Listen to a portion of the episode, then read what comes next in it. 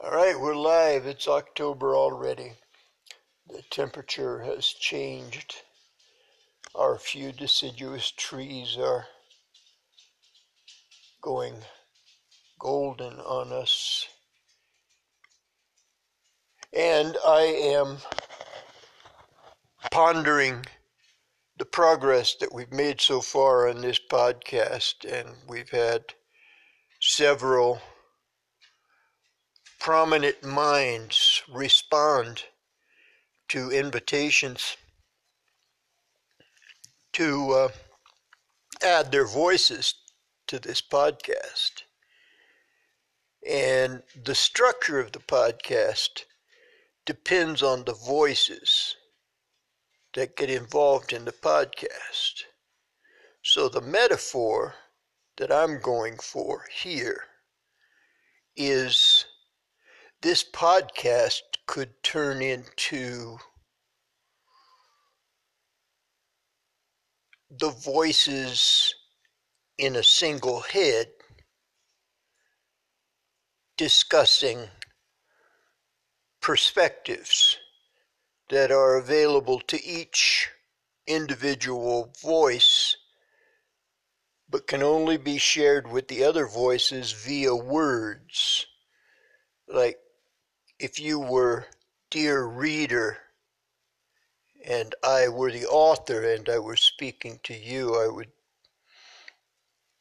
acknowledge that I can see things through my window that you cannot see through yours. But we can discuss those things we both know by experience, having gone down the same trail with these voices in our heads. And the podcast can grow into something where it's actually grown-up adult human beings discussing ways that individuals might, by acting in a certain way, actually doing something that changes next. My personal point of view is that the only thing that we can change, and the only thing that is not completely determinable, is next. The idea of next, that not now, but before, now, after a next. Nexuses, maybe they call those things. The next uses. The next manifestation of human beings who are so augmented that they can communicate with one another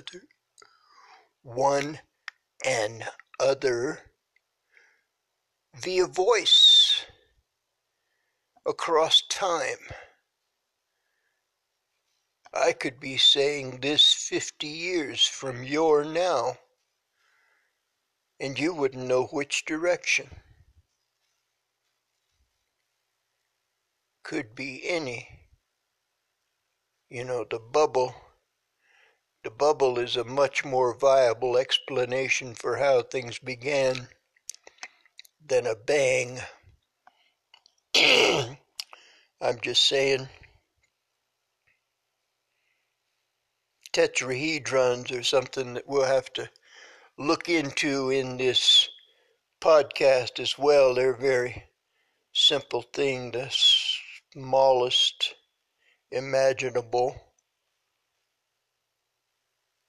solid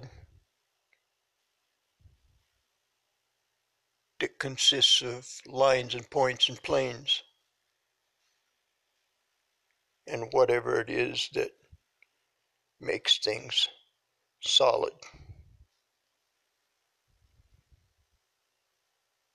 There's a lot to think about in this world. There's a lot to talk about.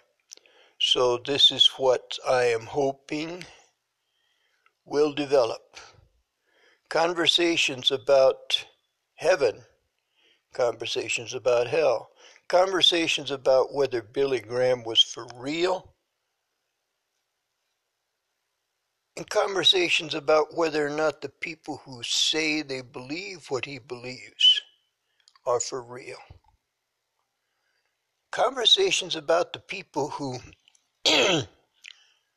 lay hands on the sick Sunday after Sunday after Sunday after Sunday after Sunday and Wednesday evening and home Bible study. They keep doing that as if by doing the same thing the same way, there are going to be miraculous results someday, and those will be substantiated by our faith, as opposed to our faith being the substance of the things we hope for. There's a difference. My faith is not making it happen. My hope is guaranteeing that it is happening. And when somebody takes that hope away from me, or somehow tries to prevent my holding on to that hope, well, from my current situation, my current stage of life, my role as a man who prayed since his 20s for wisdom and knowledge and understanding. No lie, I prayed and prayed and prayed for wisdom and knowledge and understanding. But then when I got to be 68 years old, a retired school teacher said to a room full of people, but I took it personally. She said, "This is your homework. Go home and ask God to show you all the lies that you believe about him or anything else." That was third week of July 2016. This is October something 2018. The past 2 years plus have granted me opportunity to dare to not care if you can hear me clearing my throat. That's in the past. We are involved in life at a time when no others of our kind have ever been involved with life. Whatever differences we make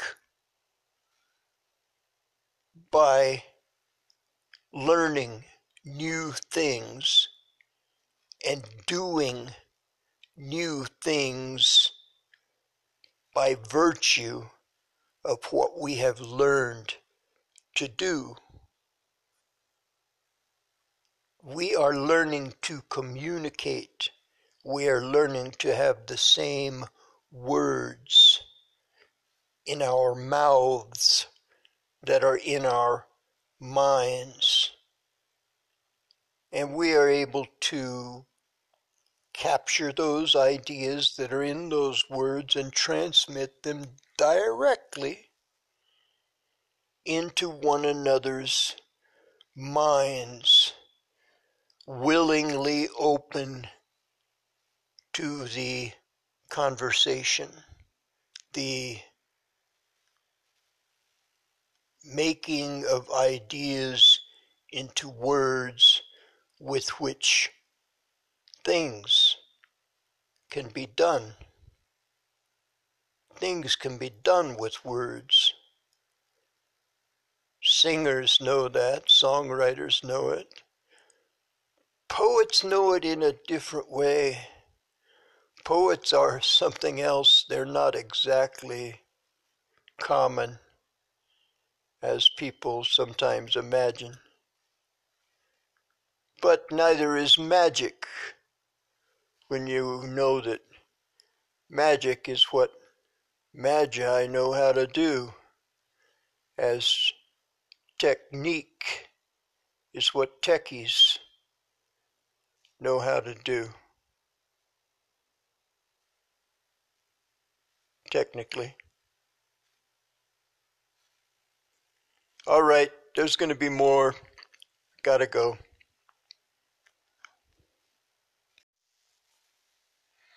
All right, I'm back, and the throat clearing thing is probably going to happen, so what? The thought has crossed my mind that I have an opportunity here. I have an opportunity to tell a story from the beginning to someone who's never heard the story told before. And this idea came to me long time ago. I was a much younger man, and I was planting almond trees with a crew of Christian culties in the San Joaquin Valley near Colinga, I believe. And there was this short, stout Mayan fella named Al Olivo. And Al came up to me one day while we were smashing coffee beans in a white hotel towel with a 24-ounce framing hammer. Al came up and said, "Tell me what the Bible says." Right, man. Read the Bible. He said, no, I want you tell me what it says. He says, "But you know, man, you know the story. You've read the story. We've read the stories together. I mean, we've been doing this for a couple years now, Al." I could call him Al.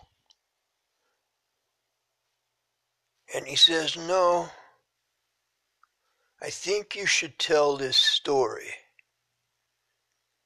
until you can tell it right." And why, you know, over the years, your memories of things change, and it might not have been exactly that way. Just, that was the seed or the spore, that little bit of leaven. You know, like Jesus said, the kingdom of heaven is like leaven. It's like some little bitty living thing that all you have to do is put it in an environment where it can live, and it will live. That's how yeast works. You know, it can hang out in your cupboard for God only knows how long. But one day you decide that you're going to bake some bread, and you're going to use some flour that's got gluten in it. So you want to use this particular kind of yeast that can make some really big bubbles in some real gluteny flour. And, you know, maybe we'll get a sourdough starter kit going that we can share with all our friends throughout the winter, and so on and so forth. Things like that used to happen. People used to share their yeast. They used to share their leaven. Well, comparing spiritual things with spiritual, that little bit of leaven about tell the story until you get it right.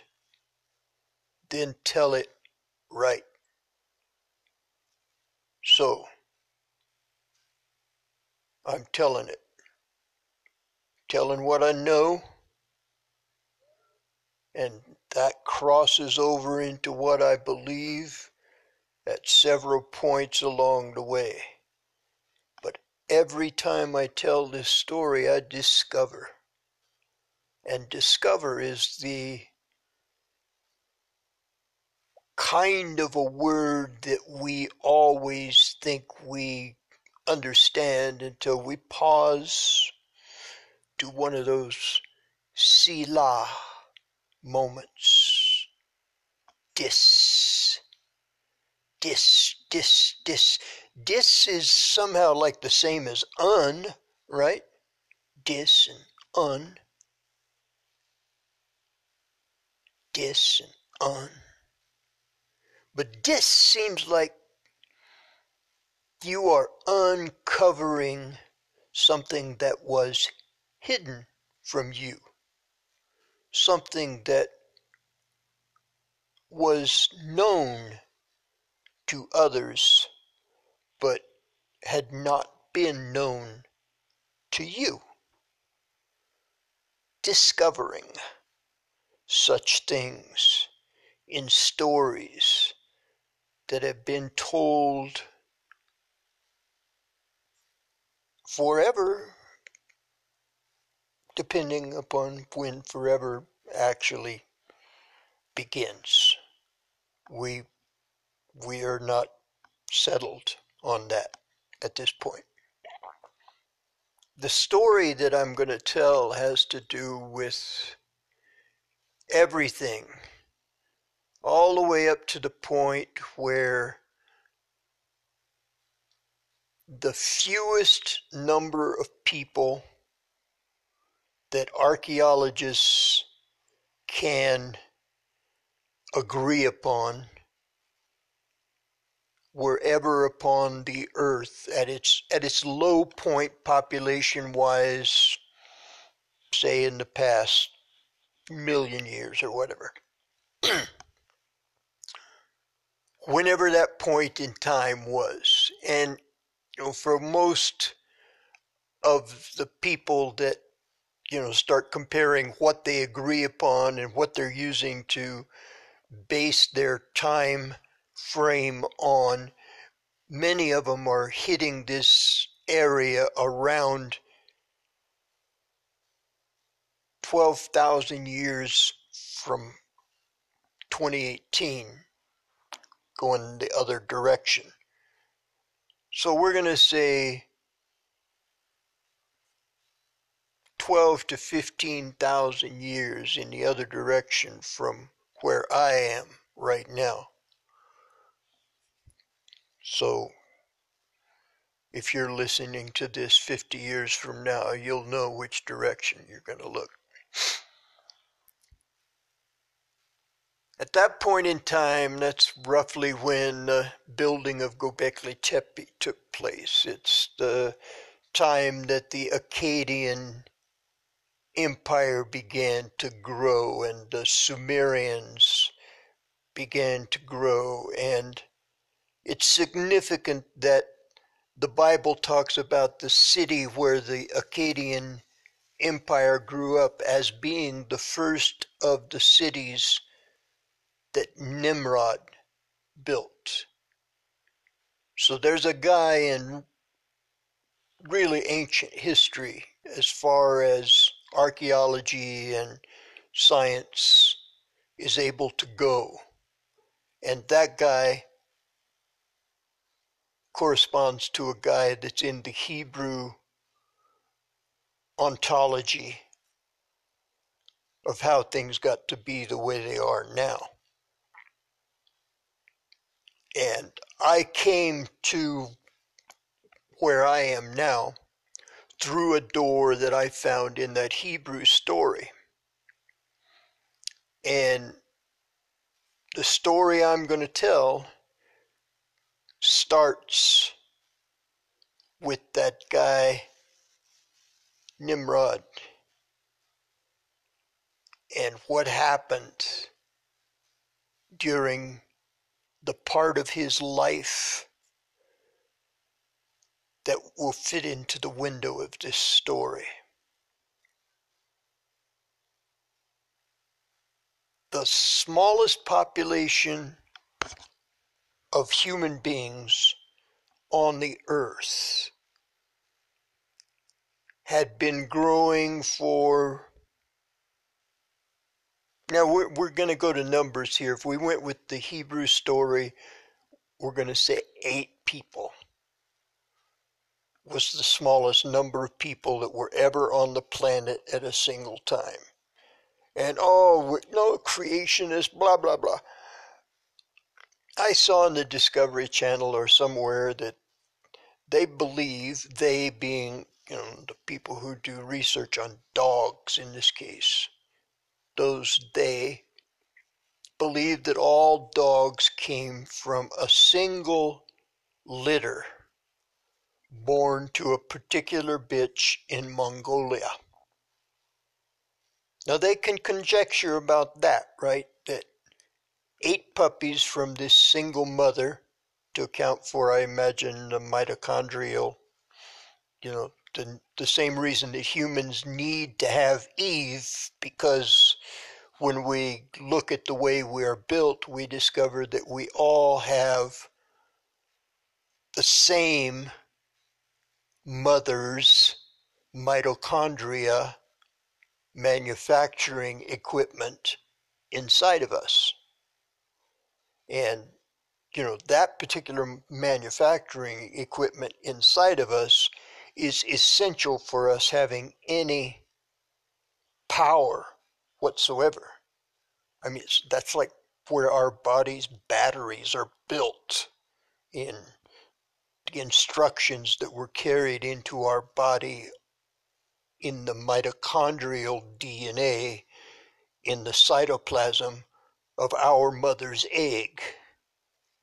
It's been the same all the way back to a single female mom. I mean, just about any kind of knowledgeable person who claims that facts is facts will say, yep, there is a mito mom down the line somewhere. You know, they pretty sure it wasn't a bonobo, but they don't know. We'll find out all kinds of more stuff, because one of the rules to this story is that it is, honest to God, it's a never-ending story. I always thought that was just like some trippy dude. But, you know, it was goofy. That kid's story, you know, the movie with the rock monster and all that kind of stuff. But did you notice that they used that basic rock monster from the Never-Ending Story when they took that guy from A Beautiful Mind and made him into Noah? And they changed the story that I'm going to tell when they made that movie about Noah. But the character that got away on the boat, you know, Tubal Cain, he had a daughter on the boat. A lot of folks agree that Noah's wife was a woman named Naamah, and Naamah was Tubal Cain's sister or his cousin. But she came from that family that basically were the first to figure out how to smelt metals. I mean, how powerful a family would that have been, right? They would have been like titans. They would have been like gods. You know, in the smallest population that's ever been imagined, that whole story. We're talking about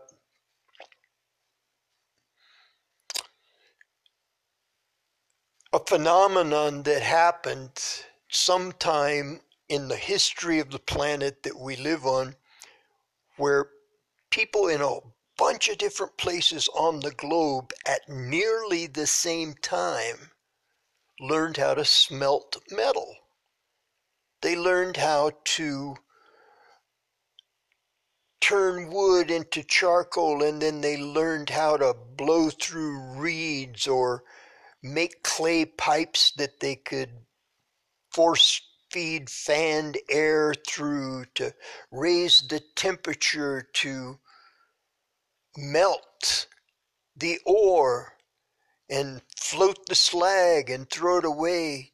There was a copper age that happened, but it happened in a bunch of different places at what to me seems like strangely coincidental moments in history, as if in each of those places there was a cluster of people who were just learning to be a people because their ability to speak was all they had. They had no language. They had no words.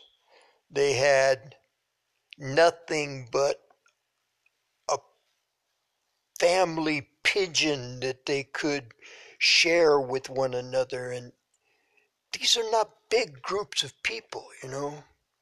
They're parts of a population that was scattered near the time of this Nimrod guy that we're talking about. And the way the Hebrews tell the story sounds pretty similar to several other stories that are told about events that caused the breakup